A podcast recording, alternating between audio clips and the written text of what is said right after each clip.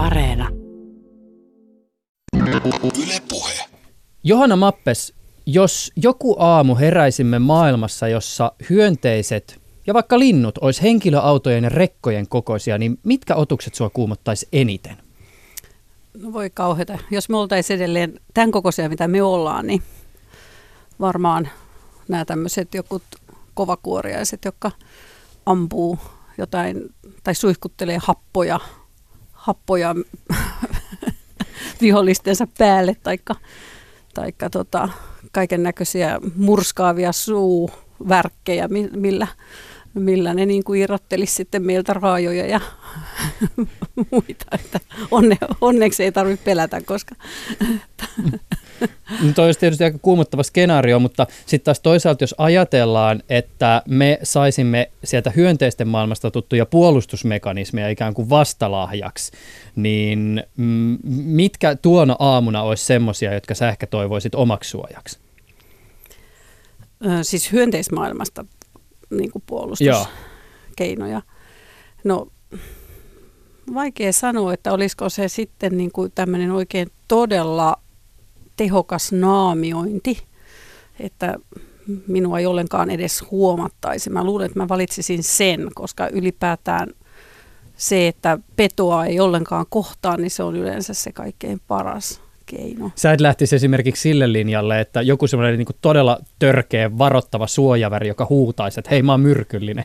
No se, se voisi olla tämmöinen sekundaarinen, minkä mä valitsisin. Eli että mä käyttäisin ensin tämmöistä suojaväriä ja sitten jos mut olisi havaittu, niin sitten mä väläyttäisin jokut tämmöiset pelottavat, pelottavat suojavärit esiin ja to, toivottavasti saisi vielä käyttää jotain myrkkyä tai kaasua tai jotain, jotain muuta, mitä hyönteiset sitten vielä niin kuin viimeisenä keinona on yleensä käyttää.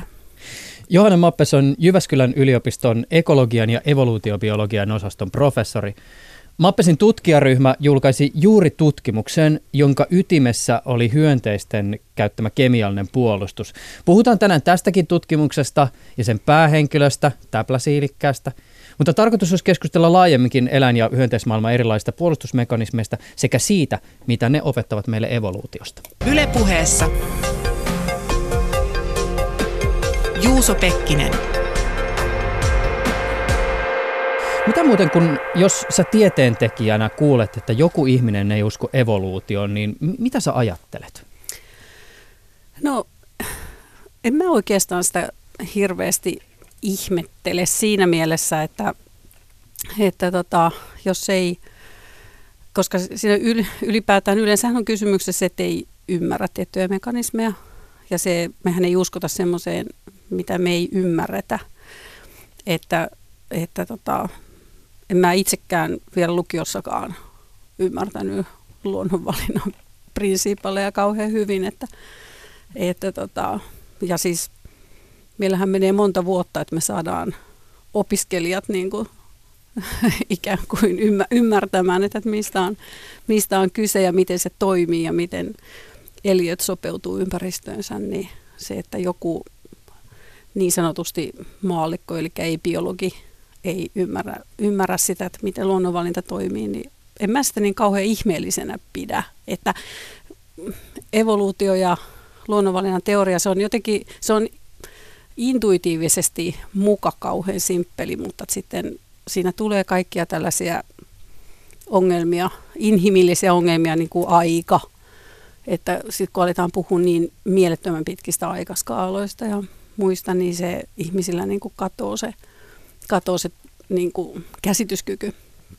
Niin toisaalta mulla on itselläni ollut tähän aikaan liittyen myös siis semmoinen, että et, et et okei, ymmärrän tämän pointin, että on hirveästi tai iso aika, jonka sisällä niin kuin jokin asia kehittyy, mutta sitten taas toisaalta, jos mä mietin niin kuin tätä moninaisuutta, luonnon moninaisuutta, mm. joka meidänkin ympärillä on, ja niitä ominaisuuksia, jotka eliöillä on, niin sitten taas toisaalta mulle tulee jopa semmoinen niin kuin ihmettely sitä kohtaa, että, että miten tämä kaikki on ehtinyt kehittyä tähän mm. pisteeseen siinä ajassa, missä ja, se kyllä. kehitys on periaatteessa tapahtunut.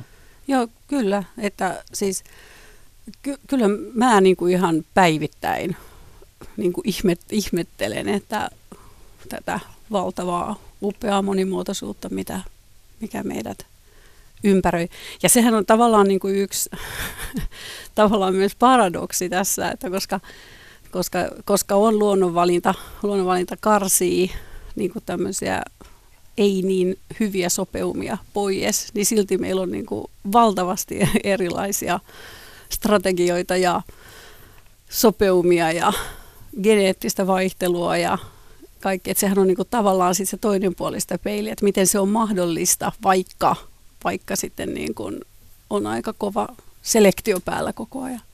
Jos sun pitäisi semmoiselle ihmiselle, joka ei ole vakuuttunut evoluutiosta, osoittaa jokin asia tai ilmiö, joka konkretisoi sen, mistä evoluutiossa on kyse, niin mitä sä tälle ihmiselle näyttäisit?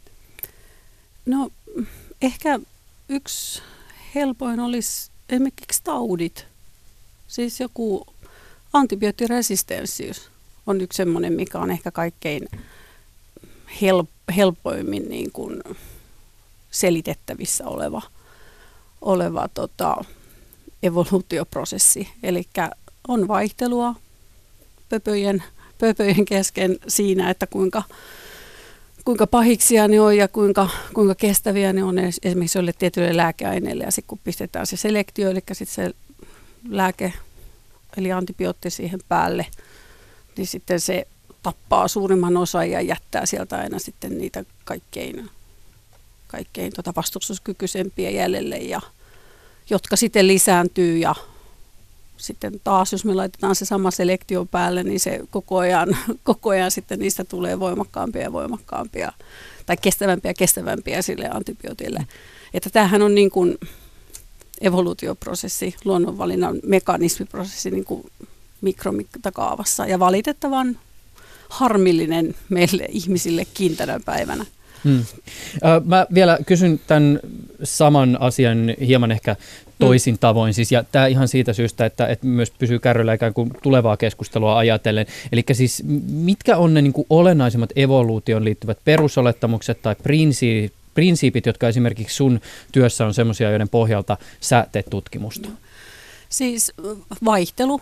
Aina pitää olla jotain vaihtelua, josta valita sitten täytyy olla... Vaihtelua, eli siis ympäristössä vai eliössä? Eliössä, eliöissä siis, eli me ollaan kaikki erinäköisiä. Ja sitten seuraava prinsiippeli, eli sille pitää olla joku relevanssi siis siihen eliön henkijäämiseen tai lisääntymiseen sillä vaihtelulla.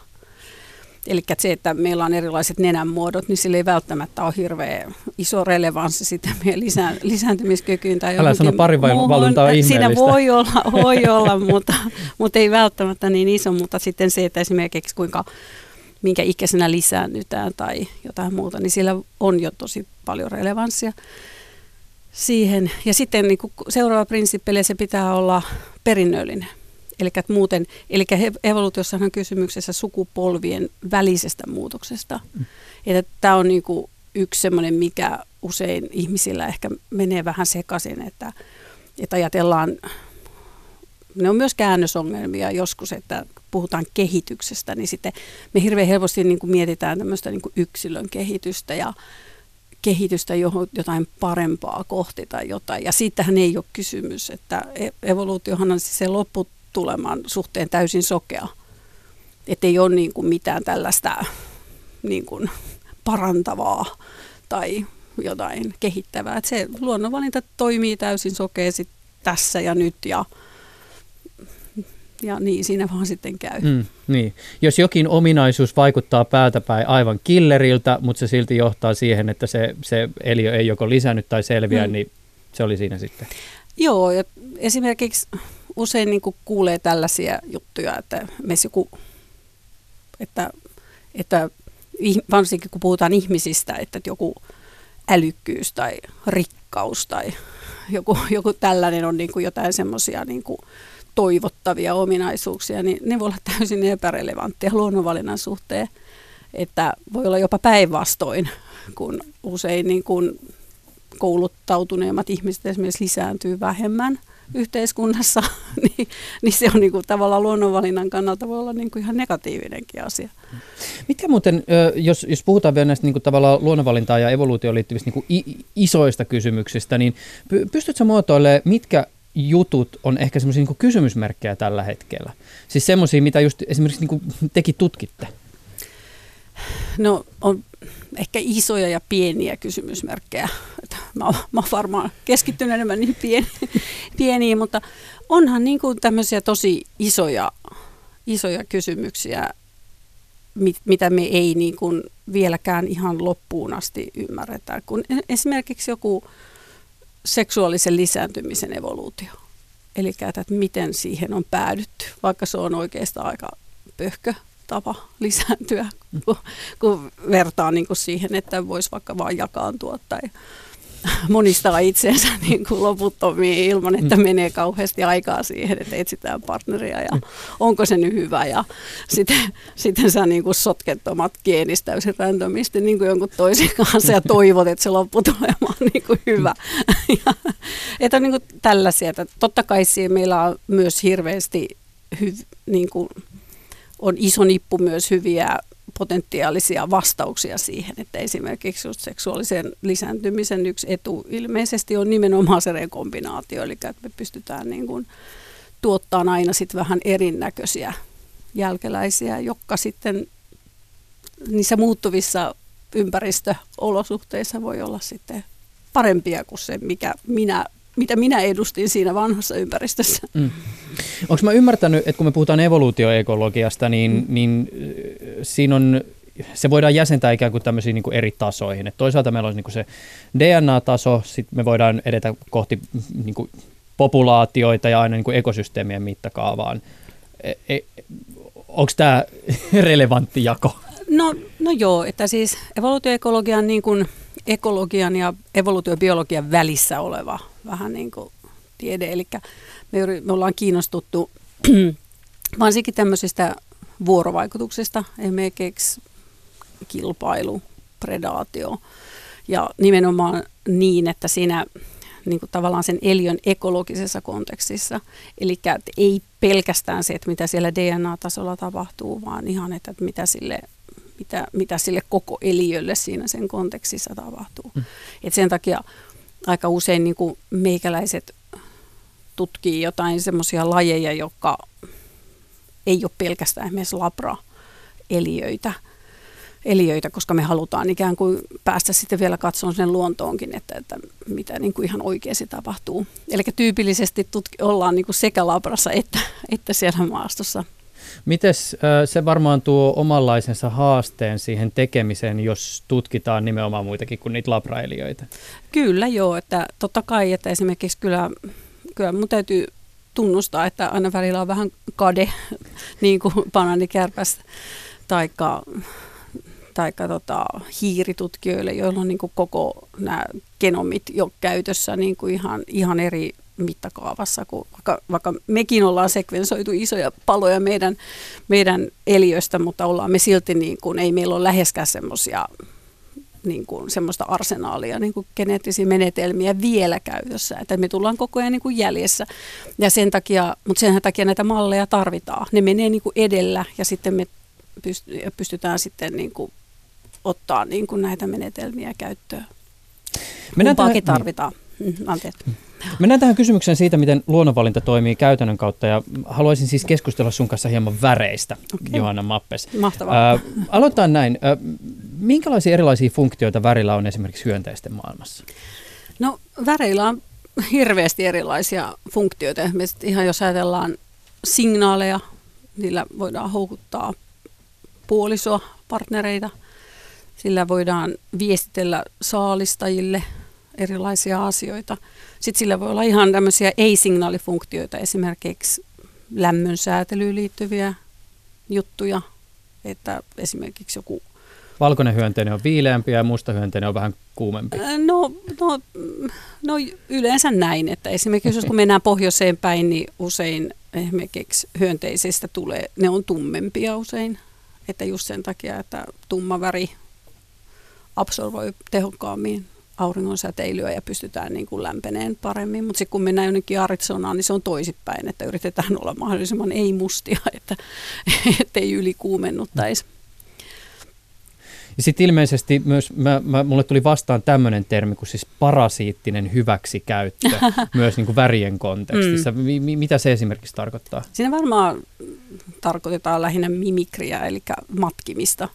Eli on kysyt tämmöisestä tuolla niin kuin lammas, lammassuden vaatteissa, eli että näytetään joltain pelottavalta, vaikka ei olla oikeasti pelottavia, että kukkakärpäset, jotka matkii ampiaisia, niin on varmaan semmoinen kaikkein tutuin esimerkki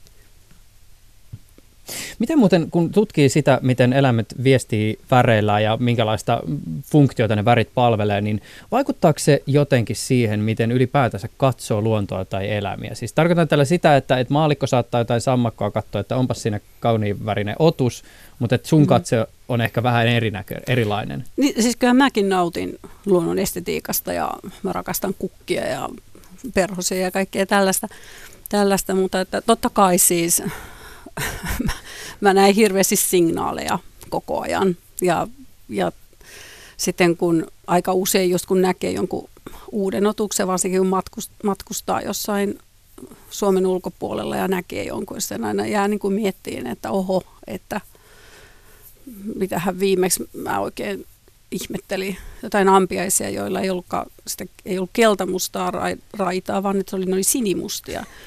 Niin, niin mä jäin niin kuin miettimään sitä, että onkohan noiden tärkeimmät pedot hyönteispetoja, koska ne näkee niin kuin lyhyitä aallonpituuksia paremmin kuin pitkiä aallonpituuksia. Ja, ja, ja, että täm, tä, tällaista, tämmöistä niin. tämä mun elämäni on. Minun mä itse olisin varmaan ensimmäisenä miettinyt, mikä ihme Liisa ihme masaampia nyt niin, niin justiinsa. Ja sitten tietysti niin kuin ihan niiden, että onko, onko kyseessä pigmenttiväri vai rakenneväri ja ja oho, onpas kirkkaat värit, kuinkahan paljon noikin tuolle leutukselle maksaa ja kaikkia tällaisia tulee aina mieleen. Hmm. Uh, jos puhutaan aposemaattisesta suojautumisesta, niin eikö se viittaa siis siihen, että jokin eläin viestii sillä värillä, että mä oon myrkyllinen, mua ei kansi koittaa syödä? Joo, juuri näin. Taikka joku muu ominaisuus, että se tekee siitä hankalan saalistettavan. Hmm.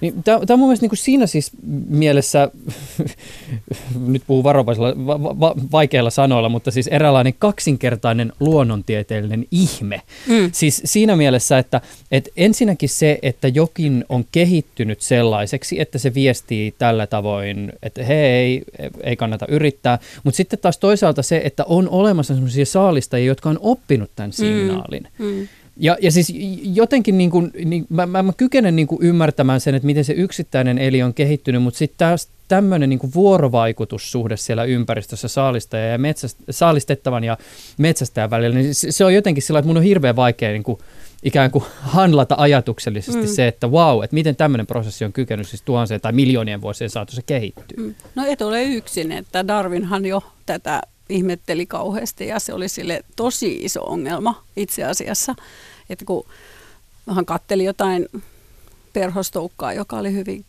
värikkään, värikkään värinen ja ihmetteli sitä, että eihän tuossa ole mitään järkeä. Ja tietysti kun ajattelee sitä ai- ajankohtaa, milloin Darwin näitä, näitä verhostoukkia ihmetteli, niin hän kehitti just silloin seksuaalivalintateoriaa. Ja, ja tietysti kun kysymyksessä on ei-aikuiset, eli ei vielä lisääntyvät yksilöt, kun puhutaan perhostoukista, niin ei voi olla kysymyksessä seksuaalivalinta. Eli siinä on pakko olla joku muu funktio. Ja sitten Darwinille tämä oli just, että miten, ei tässä ole mitään järkeä, että miten joku pieni niin kuin saali, saaliseläin tekee itsestään niin kuin vapaaehtoisesti näkyvän. Että eihän tässä ole niin kuin ihan yhtään mitään järkeä. Niin vielä tähän ikään kuin siis evoluution näkökulmasta tähän kysymykseen, että joku esimerkiksi tekee itsestään hirveän räikeän värisen, mm. niin, niin si, siinä tulee niin kuin, siis tämä ajatus, että et, et, et, et, et, miten se on niin kuin alun perin tapahtunut, mm. koska siis jos ajatellaan sitä, että, että ennen tätä ollaan ehkä esimerkiksi pyritty naamioitumaan, mutta sitten ensimmäisenä se, että joku alkaa tuottaa itselleen tämmöistä niin kuin tosi näkyvää väriä tai mutaatio tuottaa sellaisen, niin sehän tekee tästä niin kuin entistä haavoittuvaisemman tästä eläimestä. Mutta eikö tähän niin kuin liity jotenkin siis tämmöinen, että alun perin kun lähdettiin tutkimaan tätä kysymystä siitä, että miten esimerkiksi nämä varoitusvärit kehittyy, niin tähän liittyy jotenkin se, että ne on lähtenyt kehittyy sellaisilla eläimillä, jotka elää ryhmissä. Joo, tämä on, tämä on jo niin 30-luvulla tämmöinen suuri evoluutiobiologi kuin Fisher esitti tämmöisen, tämmöisen ajatuksen, että ehkä tämä voisi olla mahdollista just nimenomaan, jos ne on ryhmissä. Että häne, hänellä se liittyy myös siihen, että hän on niin kuin havainnoinut sen, että, että joku perhos, perhoset usein munii niin kuin ryhmiin, jolloin sitten se ajatteli, että jos, ne on niin kuin, jos se mutaatio on sattunut siinä äitilinjassa, niin sitten ehkä ne kaikki poikaset on sitten tämmöisiä, jos ne on ollut vihreitä ja nyt ne onkin tullut sitten punaiseksi, niin nyt ne on kaikki punaisia, niin silloin niitä olisi enemmän siinä porukassa, jolloin se olisi mahdollista, että se sen saalistajan opettaisi se ryhmä. Mutta jos, jos sä oot yksin, niin silloin okei, okay, lintu havaitsee sut, syö sut. Ja vaikka se havaitsisi siinä vaiheessa, kun se on syönyt ja tappanut, että voi itkuta, oli tosi pahan makusta, mm. niin se on kuollut. Eli se ei enää jatka niitä geenejä. Että tämä on se, tämä on se, niin se ongelma, se mm. evolutiivinen ongelma. Ja mä oon itsekin tätä tutkinut, tutkinut aika paljon, just tätä ryhmittymistä ja, ja, ja sukulaisvalintaa tässä kontekstissa. Ja siis kyllä se auttaa. Jos, jos ne on ryhmässä, niin se auttaa se, se todennäköisyys, että se, se uusi mutaatio selviää, niin se on huomattavasti parempi, jos se on ryhmässä. Hmm. Mutta se, että miten se alun perin tapahtui, niin eihän mä siihen pysty tietenkään millään isolla varmuudella vastaamaan. Mm. Mä kiinnitin vaan huomiota, kun luin jonkin verran tutkimuksista, jota, jotka käsitteli tätä asiaa, niin tässä yhteydessä mulle tuli vastaan myös tämmöinen termi, jossa on ainakin mun korvaan kaikoja jonkinlaista ihmisen kaltaistamisesta. Nimittäin siis näissä varoitusväritutkimuksissa puhutaan välillä tämmöistä niin naiveista eläimestä, viitaten mm. siis petoihin. Joo. M- mitä se tarkoittaa ja miten niin joku eläin voi olla evolutiivista näkökulmasta naivi?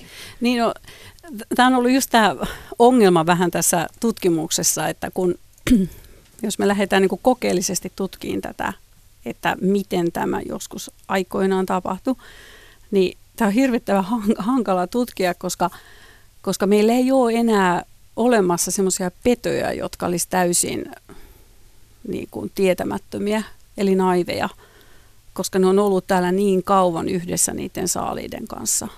Ja esimerkiksi mekin, meidänkin tutkimuksessa me ollaan osoitettu, että siis ihan tämmöiset niin kuin, talitiaisen poikaset, jotka joilla ei ole mitään käsitystä mistään pahasta maailmassa ja ne ei ole nähnyt mitään värikkäitä saaliita tai muita, niin nekin osaa varoa jo keltamustaa esimerkiksi väritystä.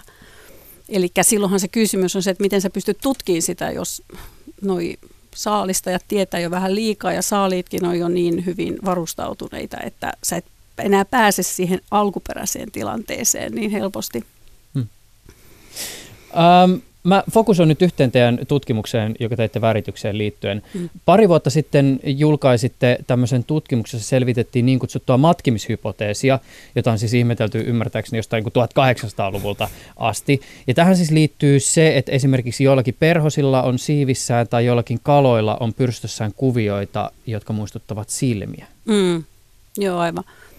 Joo, näitähän on tosiaan tosi pitkään – ajateltu ja esitetty, että nämä, on niin kuin, nämä toimii ja ne on siksi niin yleisiä, että ne niin kuin muistuttaa pedon, pedon silmää, jolloin silloin kun tulee saalis taja siihen, vaikka johonkin perhosta alkaa ottamaan kiinni ja sitten se kohtaa nämä silmät, niin se muistuttaa sen saalistajan omaa petoa. Ja sitten se ei joko ota sitä, taikka sitten siihen se epäröi sen verran, että se saalis ehtii karkuun. Mm. Mutta sitten tämä on, tätä on vähän haastettu niin kuin, se, se viimeinen kymmenen vuotta varsinkin, että varsinkin Englannissa on parikin tutkijaryhmää ollut, jotka ne ei ole kauhean hyvin löytänyt niin kuin, vakuut, niin kuin, todistusaineistoa siihen. Eli ne esitti semmoisen vastahypoteesin, että onko nämä silmiä että mitä jos, että kun meidän pitäisi aina yrittää katsoa sen pedon lähtökohdista, ne ehkä näyttää meille silmiltä, mutta onko ne aina, onko ne oikeasti silmiä ja, ja sitten, että, että ehkä ne on vaan tämmöisiä pyörylöitä sen takia, että koska ne on, ne on hyvin, miten se nyt sanoisi, tämmöisiä niin kuin helppoja mm, kehitysbiologisesti hyvin helppoja kuvioita mm. syntyä. Se on siis pyörylä, ympyrä on paljon helpom, helpo, helpommin niin kuin tehtävissä kuin esimerkiksi mm. neljö. Tai ja silloin ne niin kuin muistuttaa sitten silmää. Mm. Ja, ja sitten tota, no itse mä oon aina uskonut, että, että kyllähän ne nyt suurin osa varmasti on silmiä ja siihen se niin liittyy. Sekä muuten sanaa uskonut. Niin, uskonut, mutta sitten totta kai siis tässä näiden englantilaisten haasteessa oli se todella niin kuin hyvä, hyvä asia, että se, että mikä on intuitiivista, niin sehän ei välttämättä ole totta. Ja niin kauan kuin me ei olla pystytty osoittaa sitä, niin, niin ei, se, ei se, että musta tuntuu tai mä uskon johonkin, niin sehän ei ole niin kuin, sehän ei ole niin kuin todiste siitä, että se on totta. Hmm. Mitä teille selvisi, kun te lähditte tätä asiaa tutkimaan? No kyllä me saatiin mun mielestä aika hyvä data siihen, että kyllä ne on silmiä. Yes. Että, niin, aivan. Että, mutta siis se, että mä en väitä sitä, että kaikki on. Mm. Että, että kyllä varmasti on niin semmoisia ympyröitä ja pisteitä ja kuvioita niin kuin perhosten siivissä, joka ei ole silmiä myöskään. Mutta, mutta että me tehtiin ihan semmoinen yksinkertainen koe, missä me niin kuin testattiin ne vaihtoehto, vaihtoehtoiset hypoteesit, ja me saatiin niin kuin mun mielestä todella vakuuttava data, data siitä, niin että englantilaisenkin usko. Eikö muuten tässä yhteydessä te teitte näitä kokeita niin kutsutussa koeaviaariossa? Mm. Mikä meistä se on? Aviarios kutsutaan tämmöistä koetilaa, missä erityisesti pidetään lintuja. Okei. Mi- miten tota, siis mi- mi- on, onko ne tyypillisesti niin kuin villejä lintuja, kesyjä? No me lintuja? käytetään aika paljon just nimenomaan villejä lintuja. Okei. Miten te tota, saatte ne linnut sinne? Ei varmaan onnistu se, että pistää lehteen ilmoitus, luvataan leffalippuja. Ei, ei, että se on, se on kieltämättä vähän tämmöinen. Me siis kaikkein eniten meidän tutkimuksessa ollaan käytetty talitiaisia ja sinitiaisia. Eli ne on hyvin heikkona pähkenöihin, niin niillähän me niitä houkutellaan ja otetaan kiinni ja, ja tota, tehdään, tehdään meidän tutkimus ja päästetään ne sitten takaisin siihen paikkaan, mistä olemme ne pyytäneet. Että. Voisin kuvitella, että tuohon työhön liittyy aika paljon odottamista, koska se ei varmaan onnistu ihan vaan sillä tavoin, että, no, että pistetään se nyt perhonen tähän ja sitten kuvataan sitä ja, ja odotetaan, että se lintu käy kimppuun. Mutta linnut ei varmaan niin kuin hmm. aina näihin koejärjestelyihin ihan taivu niin kuin ihminen toivoisi. Joo, se on ihan totta, että siinä on ihan, ihan omat haasteensa, että, että tota, aina kun mulle tulee uusi ihminen, esimerkiksi opiskelija tai muu labraa, niin mä, mä kerron sille, että sun täytyy oppia ajattelen kuin lintu, niin sitten se, sitten se toimii. Eli meidän pitää koko ajan pitää mielessä se, että on kysymyksessä villejä, villit eläimet, jotka pelkää meitä. Ja jos me aiotaan, että ne, tai halutaan saada jotain järkevää aikaa niin, että ne vastaa niihin kysymyksiin, mitä meillä on, niin niiden pitää toimia luontevasti, luonnollisesti ilman pelkoa. Ja, ja meidän pitää pystyä järjestämään se tilanne semmoiseksi. Ja ja tota, me ollaan aika hyviä siinä itse asiassa.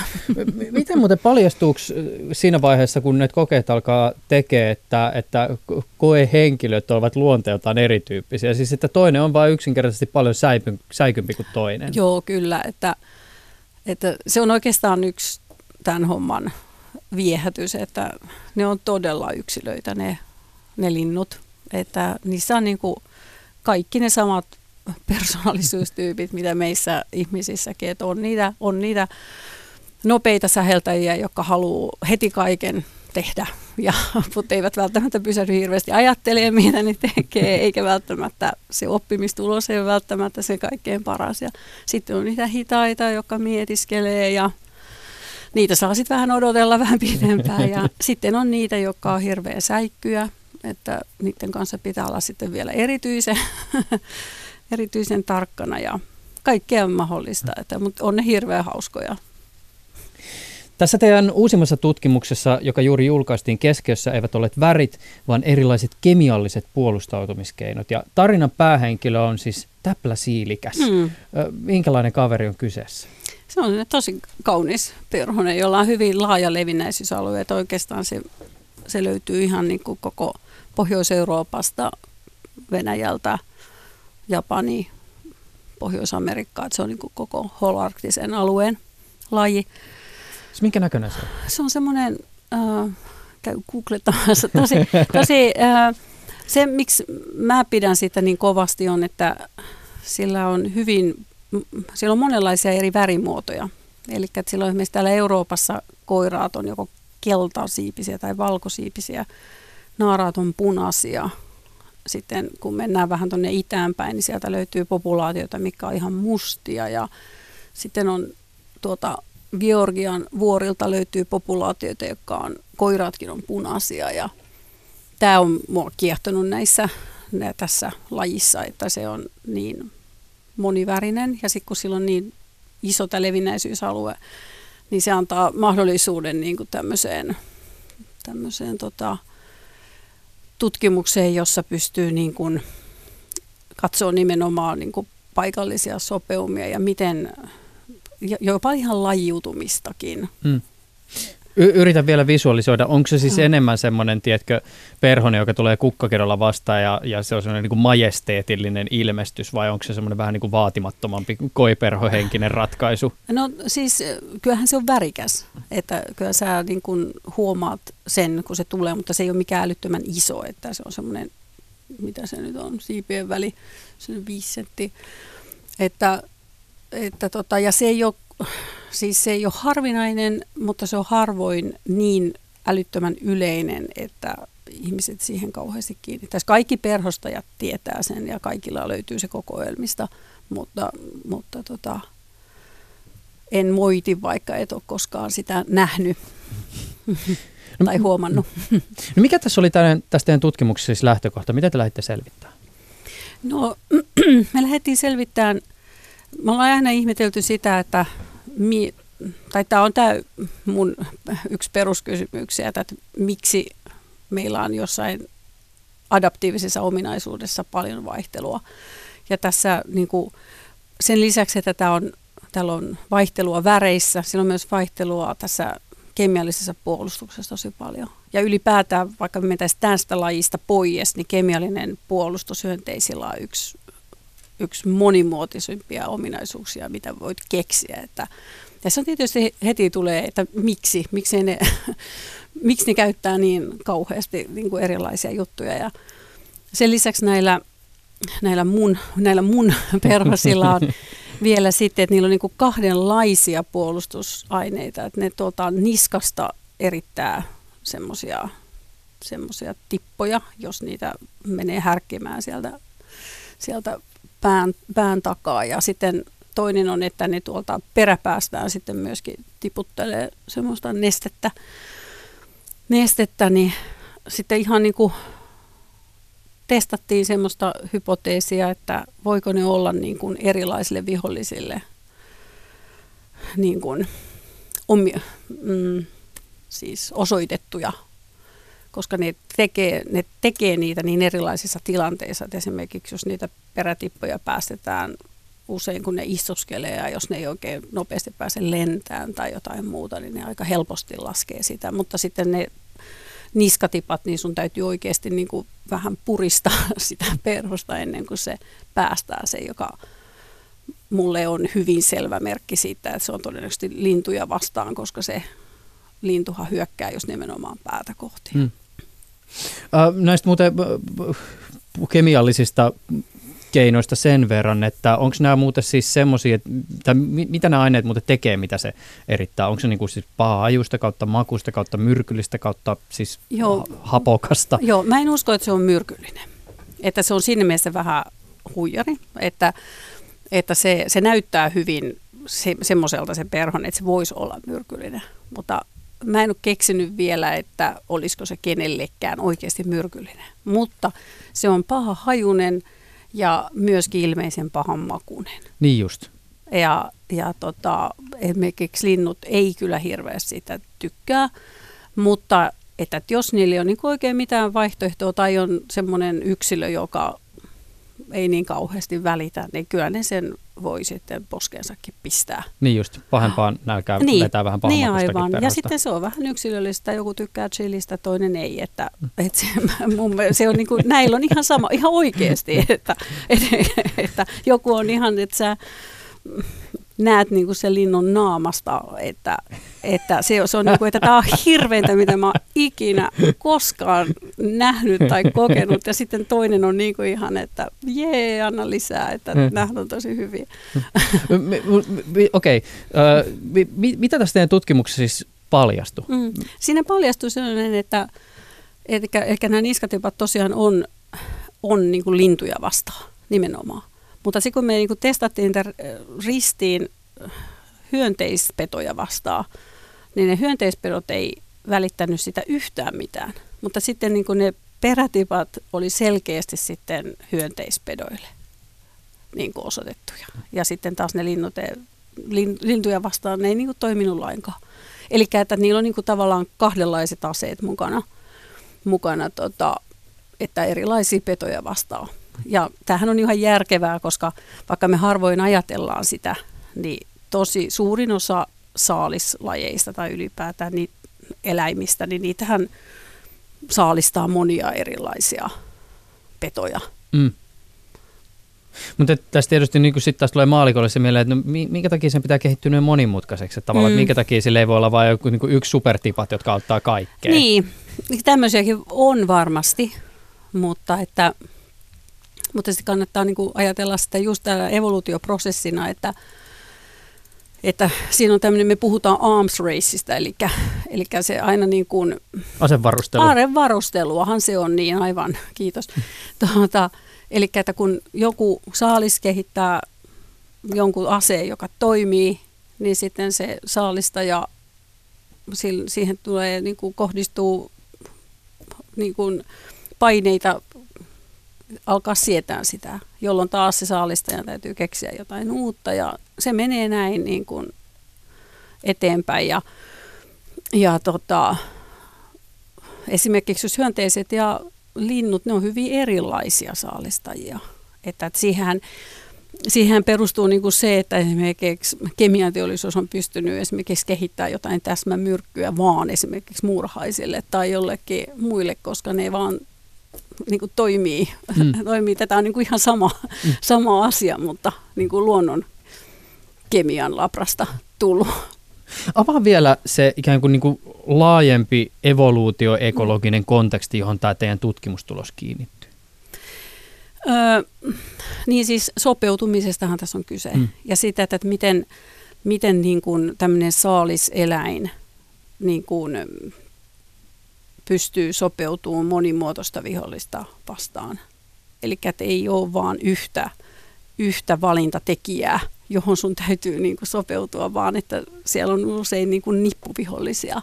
Että on, on petoja, on loisia, on tauteja ja ne kaikki, kaikki niin kuin ikään kuin vaikuttaa siihen. Ja tämä, oli, niin, tämä on niin kuin tämä on niin kuin esimerkki, tämä tavallaan niin kuin tuntuu hassulta, että kukaan ei ole osoittanut sitä, että näin voi olla. Mä oon aivan, var- mä oon aivan varma, että tämä ei ole mitään uniikkia hyönteismaailmassa. Aivan varmasti löytyy vastaavia, vastaavia juttuja muitakin. Muitakin, että on niinku tämmöisiä, on näitä sun mainitsemia supertippoja, mutta sitten on niinku tämmöisiä täsmä, täsmäjuttuja myöskin. Ylepuheessa Juuso Pekkinen. Johanna Mappes, mä haluaisin vielä avata yhtä käsitettä, joka tulee vastaan, kun avaa esimerkiksi sun tutkijaprofiilin yliopiston verkkosivuilta. sun yksi mielenkiinnon kohteista on niin kutsuttu invaasiobiologia. Mihin sillä viitataan? No invaasiobiologia on niin kuin vieraslajibiologiaa. Ja mä, mä korjaan sen verran, että mä en itse nykyään hirvittävästi tämän asian kanssa tutki, mutta mun tutkimusryhmässä on tosi toki ihmisiä, jotka on, jotka on kovastikin tätä, tätä tutkii.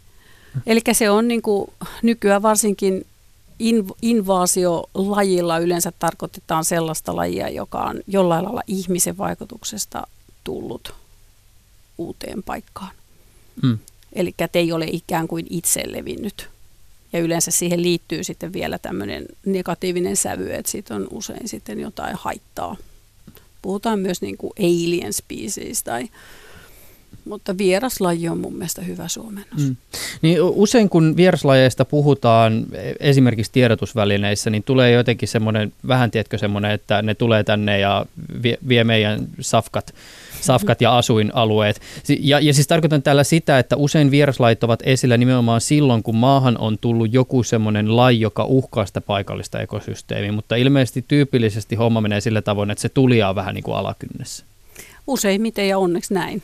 että, että tämä liittyy niin kuin tähän samaan kysymyksen asetteluun kuin tässä mistä aloitettiin, eli tästä aposematismista, että miten tämmöinen harvinainen yksi uusi mutaatio voi niin kuin selvitä ja tulla yleiseksi.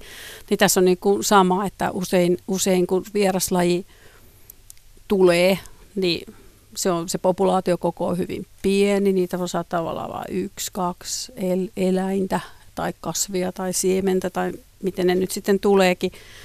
Niin, ja siellähän on se koko vastaanottava ekosysteemi vastassa, johon se se uusi tuli ei ole sopeutunut, joten, joten siellä on hyvin paljon voimia vastassa.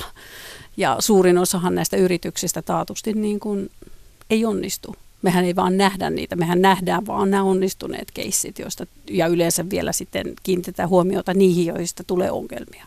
Miten muuten tämän aposemaattisen puolustautumisen suhteen, onko nämä värit siinä suhteessa niin kuin universaaleja, että jos sä oot jossakin maassa semmoinen niin kuin sammakko, mitä kaikki pelkää, koska sä oot tietyn värinen, mm. mutta sitten sut siirretään johonkin uuteen paikkaan, niin ymmärtääkö muut, muut tyypillisesti siellä uudessa paikassa, että hei, tämä on muuten myrkyllinen kaveri? Joo ja ei että sekä että, että on olemassa tiettyjä värejä, jotka, varoitusvärejä, jotka näyttää olevan tosi universaaleja. Eli että just niin kuin punainen yhdistettynä mustaan, keltainen yhdistettynä mustaan, niin ne näyttää olevan semmoisia, jotka melkein kaikki pedot tajuaa, että mm. tässä, tässä on niin kuin kyse varoituksesta.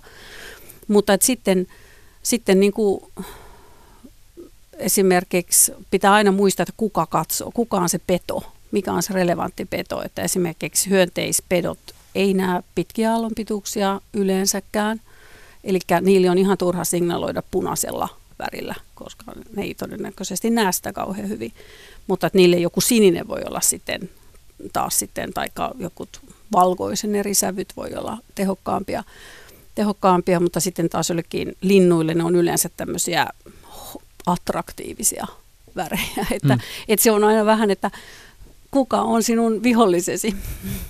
Tämä invasiobiologia varmaan niin kuin tänä päivänä on monessakin suhteessa aika ajankohtainen käsite mm. ja tutkimusaihe voisin kuvitella. Kyllä, kyllä. Että siis, että ihmiset, ihmisethän sekoittaa tosi paljon. Ihmiset liikkuu niin paljon, ne kuskaa lemmikkieläimiä, puutarhakasveja, kaikkea ja niiden mukana menee koko ajan niin kuin ka- kauheasti kaikkea, että – sähän voit tässä hypätä lentokoneeseen ja 12 tunnin päästä olla niin kuin toisella puolella maapalloa ja sun mukana menee melkein aina jotain. Mm. mm. Tuli tässä itse asiassa viime viikolla vastaan yksi tämmöinen uutinen eräästä tutkimuksesta, jonka yhteydessä mun ensimmäinen ajatus oli, että aa, mutta kyllähän ilmeisesti luonto itsekin ikään kuin suorittaa tämmöisiä niin kuin isoja invasiobiologisia toimenpiteitä, mutta sitten tuli se mutta, että tässäkin ihminen on olennaisesti osall- osallisena.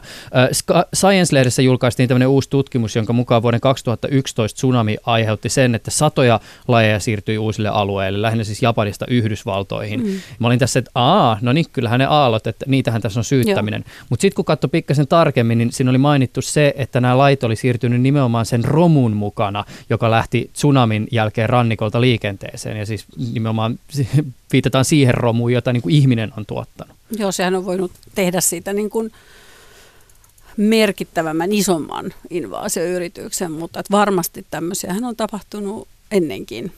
Mm. Että siis, ja, ja kyllähän siis eliöt, eliöiden leviäminen uusille alueille, siis sehän on myös täysin luonnollista luonnollista tapahtumaa. Se niin, on ihan keskeistä, ihan keskeistä ekologiaa. Jossain loppuu safka, niin mennään sinne, missä niin, sitä ja on. sitten muutenkin, että lämpötila muuttuu, ilmasto muuttuu, safkat muuttuu, ihan normaalisti dispersoidaan ja levittäydytään. Että se on ihan, niin kuin, ihan perusekologiaa myöskin.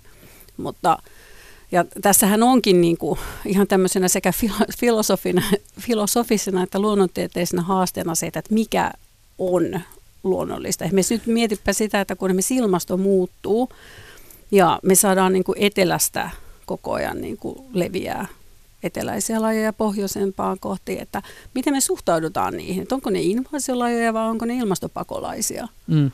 Että, että missä, ku, missä se menee se luonnollisen ja luonnottoman raja. Että, että usein niin kuin se laitetaan se raja siihen, että ilman ihmistä nämä eivät olisi tulleet tänne. Että se on sitten se ikään kuin se epätoivottu. Mutta tässähän, tässä on vähän tämä harmaa vyöhyke, että mm. siihen ei ole olemassa ihan mitään semmoista täysin absoluuttista luonnontieteellistä vastausta, että mikä mm.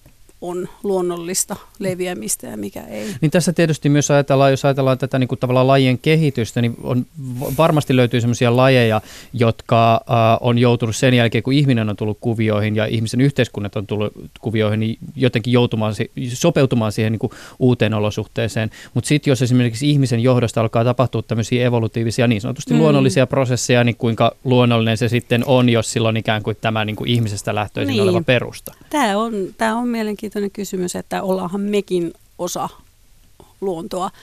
Ja, mutta sitten nämä ihmisen nopeasti aiheuttamat ympäristön muutokset, nehän on semmoisia asioita, että mitä, mitä itse asiassa se on, kauhean, se on hirveän kiinnostava alue evoluutio ekologiassa ja biologiassa, jossa tutkitaan nimenomaan ihmisen aiheuttamia ympäristömuutoksia ja miten elä, eliöt sopeutuu siihen että mitä mahdollisuuksia niillä on, kuinka nopeasti ne pystyy. Kaikki valo, saaste, kaikki, siis mehän muutetaan meidän ympäristöä koko ajan hirveästi ja eliöt sitten osa on niin kuin kolme vaihtoehtoa, kuolla pois, muuttaa pois tai sopeutua. Mutta sitten kysymys tästä, tästä ö, ajasta, koska tämä ihminen, tämänkaltainen, ihmisen tämänkaltainen maailmanvalloitus, joka nyt on käynnissä, siis teollisuuden ja, ja kaupungistumisen myötä ja näin poispäin, niin äh, tämä on kuitenkin aika niin kuin lyhyt ajanjakso äh, Telluksen historiassa. Kyllä. Ollaanko me ja kuinka paljon me ollaan mahdollisesti tässä vaiheessa vaikutettu johonkin sellaisiin lajeihin, joilla on esimerkiksi niin kuin, siis lyhyt kiertokulku? Siis ollaanhan me vaikutettu ja täysin peruuttamattomasti jo. Ja, siis tarkoittaa evolutiivista näkökulmasta? No, kyllä myöskin, että siis kyllähän niin kuin, no sanotaan esimerkiksi joku kalastusselektio on hyvä esimerkki, mitä mä käytän, käytän niin opetuksessa tosi paljon. Paljon myöskin, että esimerkiksi kalat, se, että me ollaan tyhjennetty meret kaloista, niin me ei olla tehty pelkästään sitä, että ne populaatiot on niin kuin romahtanut, mutta me ollaan myös niin kuin suosittu, on haluttu ne kaikkein isoimmat sieltä pois aina, koska ne on ollut se kaikkein suosituin kala, mm. saalis niin, joka on tarkoittanut sitä, että se on muuttanut sitä eliöiden elinkiertoa. Eli että esimerkiksi kun turska se lisääntyy nuorempana, pienempänä. Ja tämä on ihan niin kuin pysyvä muutos, että, että vaikka me lopetettaisiin kalastus nyt, niin saataisiin kestää tuhansia vuosia, jos ei koskaan, että ne palautuisi takaisin, että saataisiin taas niitä jättiturskia, mitä joskus oli. Hmm. Mutta tässä tullaan just tähän kysymykseen, että, että tavallaan, että, että minkälainen näkökulma tai minkälaisia tutkimusaiheita tämä maailma, jossa tämä invaasiobiologia on ajankohtainen asia, niin avaa evoluution tarkastelulle. Mitä tämä ehkä opettaa meille niin kuin evoluutiosta? Siis kyllähän se, tämä nimenomaan opettaa sen, että on, jos on jos on valinta, jos me olisi sitten luonnollinen tai ihmisen aiheuttama valintapaine, joka karsii jotain tiettyä ominaisuutta pois tai suosii jotain, niin sehän muuttaa sitä populaatioa. Et siis ihmistä on tehnyt sitä aina. Missä jalostushan on maailman vanhin niin kuin tämmöinen evoluutioprosessi, missä ollaan niin kuin jalostettu lehmiä lypsään enemmän tai jotain viljelykasvia tuottaa isompia tai makeampia hedelmiä tai mm. Mutta ehkä sitten taas to, mm. toisaalta tämä kysymys niin kuin myös siis siitä näkökulmasta, että, että vaikka jos me kyetään todentamaan se, että ihminen on omana niin kuin elinaikana tämän kaltaisena niin kuin yhteiskuntia rakentavana olentona jo vaikuttanut niin kuin evolutiivisiin prosesseihin, niin toisaalta onko evoluutio prosessina ikään kuin siis Onko se tarpeeksi nopea, jos ajatellaan sitä niiden niin kuin lajien ja populaatioiden ja ekosysteemien hyvinvointia ja sitä, miten ihminen toimii? No eihän se ole. Että siis kyllähän niin kuin ihmisen toiminnat, siis jotkut lajit aina selviää tietysti, että, eri, että eihän, en mä usko, että ihminen pystyy elämää hävittämään maapallolta. Mutta että kyllähän niin kun, siis jos me katsotaan tätä tämän hetkistä sukupuuttovauhtia esimerkiksi, niin eihän, on se itsestään selvää, että suurin osa eliöistä ei pysty pysyä siinä vauhdissa mukana, mitä tällä hetkellä tapahtuu. Mm. Ja sitten se, että kyllähän se nyt jär, järkikin ymmärtää, että jos ihmiseltä viedään, poltetaan, poltetaan kodit ja pellot ja myrkytetään kaivot, niin huonostihan siinä käy, että sillä me te, tehdään, niin kuin, mm. tehdään niin kuin muulle, muulle eliöstölle tällä hetkellä, että, että se on niin kuin jotenkin hassua, että keskustellaan siitä, että muuttaako metsien hakkuu biodiversiteettiä. Että jos me hakataan puut pois, niin tota, hitossa se muuttaa sitä, että ei siellä enää ole sitä. Eihän se voi enää ylläpitää sitä samanlaista eliöstöä mm. kuin, kuin ennen sitä hakkuuta. Mm. Hei, avaa vielä tätä. Millä tavoin tämä niin diversiteettikysymys kytkeytyy niin kuin evoluutioekologiaan? No sehän on niin kuin se kaiken perusta, että siitä, siitähän me ollaan, niin kuin, se on se ultimaattinen kysymys, että, että miten tämä koko niin kuin lajidiversiteetti on syntynyt, miten se yllä, pysyy yllä, miten, miten, miten se, mitä voimia siellä on niin kuin takana, että miten, miten lajuudutaan, miten, miten lajit kuolee, siis se on kaikki sitä. Ja tämä niin tämmöiset, mun tämä rakastama täpläsiilikäs, niin se on niin kuin hyvä malli siihen, koska se on niin muuntelma. Mä pystyn niin kuin ikään kuin yhden lajin sisällä tutkiin sitä monimuotoisuutta, että, että miten voi olla mahdollista, että, että tämmöinen monimuotoisuus syntyy, vaikka luonnonvalinta toimii koko ajan ja miten se lajiutumisprosessi tapahtuu. Ja. Hmm. Miten muuten aina välillä jossain Skifi-elokuvissa tulee vastaan tämmöinen skenaario, että lähdetään esimerkiksi vallottaa jotain aivan uutta planeettaa mm. tai rakennetaan joku aivan niin käsittämän kokoinen avaruusalus johonkin. Ja sitten sinne yritetään luoda keinotekoinen ekosysteemi. Mm. Miltä tämä sun korvaan kuulostaa tällainen ajatus? Siis, että, että löydetään ne semmoiset lait, jotka ovat ominaisuuksiltaan just semmoisia, että ne on jotenkin niin kuin tasapainossa vuorovaikutuksessa sen ekosysteemin muiden lajien kanssa ja että se on ikään kuin itseään ylläpitävä systeemi. Niin, kyllähän tämmöisiä mikro- ja mesa, mesokosmoksia on niin kuin perustettu ja kyllähän ne on saatu toimia niin kuin ainakin tiettyjä, tietyillä aikajänteillä, että, että kyllähän no, mikä on per, elämän perusedellytyksiä, täytyy olla happea, täytyy olla vettä, ei saa olla liikaa painetta ja ei saa olla liikaa säteilyä. Ja. Mutta siis ajan takaa tätä, että jos me lähdetään rakentamaan niin kuin ekosysteemiä, niin meillä pitää olla esimerkiksi siis näiden niin kuin saalistettavia ja saalistajien välinen balanssi semmoiseksi, että toinen ei ole niin kuin korostetusti niskan päällä. Joo, niinhän se, niinhän se on, että, että sen takia tämmöiset saaret esimerkiksi on usein, esimerkiksi saaret on niin herkkiä, koska, koska se on suljettu yhteisö, suljettu tila, ja sitten jos sinne tulee esimerkiksi joku uusi peto, niin se voi pistää poskeensa sen koko saalispopulaation siellä hyvinkin lyhyessä ajassa, koska sieltä ei niin kuin ikään kuin päästä pois ja ei tule geenivirtaa, ei tule. Että nämä sellaiset suljetusysteemit on aina hankalia, hankalia että ne, ne sitten niin kuin ikään kuin, että siellä olisi sitä tuotantoa niin paljon, että jos siellä vaikka joku ihminen pystyisi sitten elämään, niin kyllähän sen pystyy tietysti laskennallisesti miettimään, että kuinka paljon siellä pitää olla perustuotantoa. Ja jos se ryhdytään kasvissyöjiksi, niin se auttaa. Ylepuheessa Juuso Pekkinen.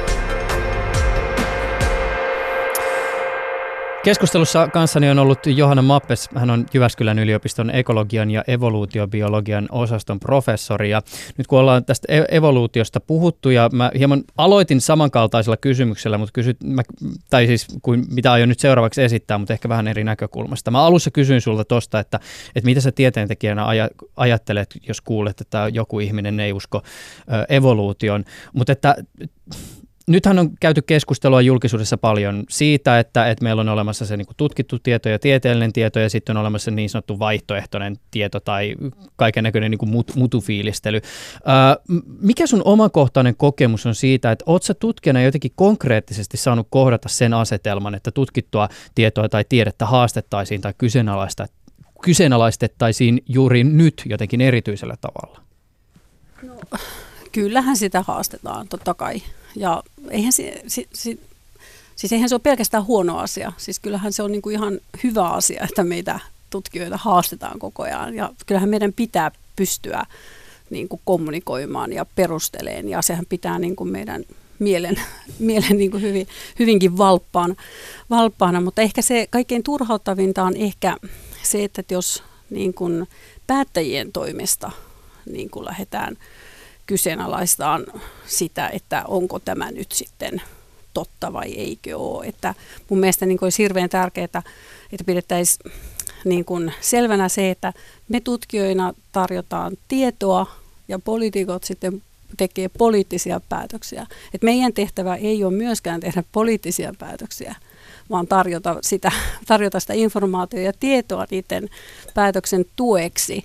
Ja se, mutta se, että se mikä mua ärsyttää on, että ei ole niin kuin tavallaan päättäjillä aina niin kuin, äh, miestä tai naista sanomaan sitä, että, että joo, näin voi olla, mutta minun arvomaailmassani tämä asia menee ohi tästä, tästä sinun tuomastasi, hmm. vaan, vaan lähdetään niin kuin vähän kysymään, että no joo, olisikohan se nyt noin ja mun itseni, itseni kokemus on jotain tämmöistä. Ja olen se kuullut mu- myös jotain niin, muuta. niin, niin, että se, se mua ehkä pelottaa kaikkein eniten, että, että tota, ja ärsyttääkin ehkä kaikkein eniten. Hmm.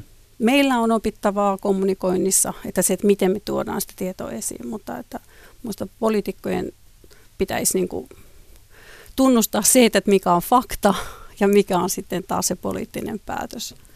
Hmm. Että silloin, täh, silloin me oltaisiin niin kuin paremmilla vesillä.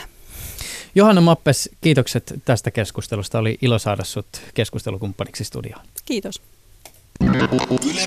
Ja sen verran vielä, että jos haluaa kerrata, että mistäköhän kaikesta nuo puhuivat tänään, niin jos kuuntelit radion välityksellä, niin lähetys löytyy myöhemmin Yle Areenasta. Ensi kertaan.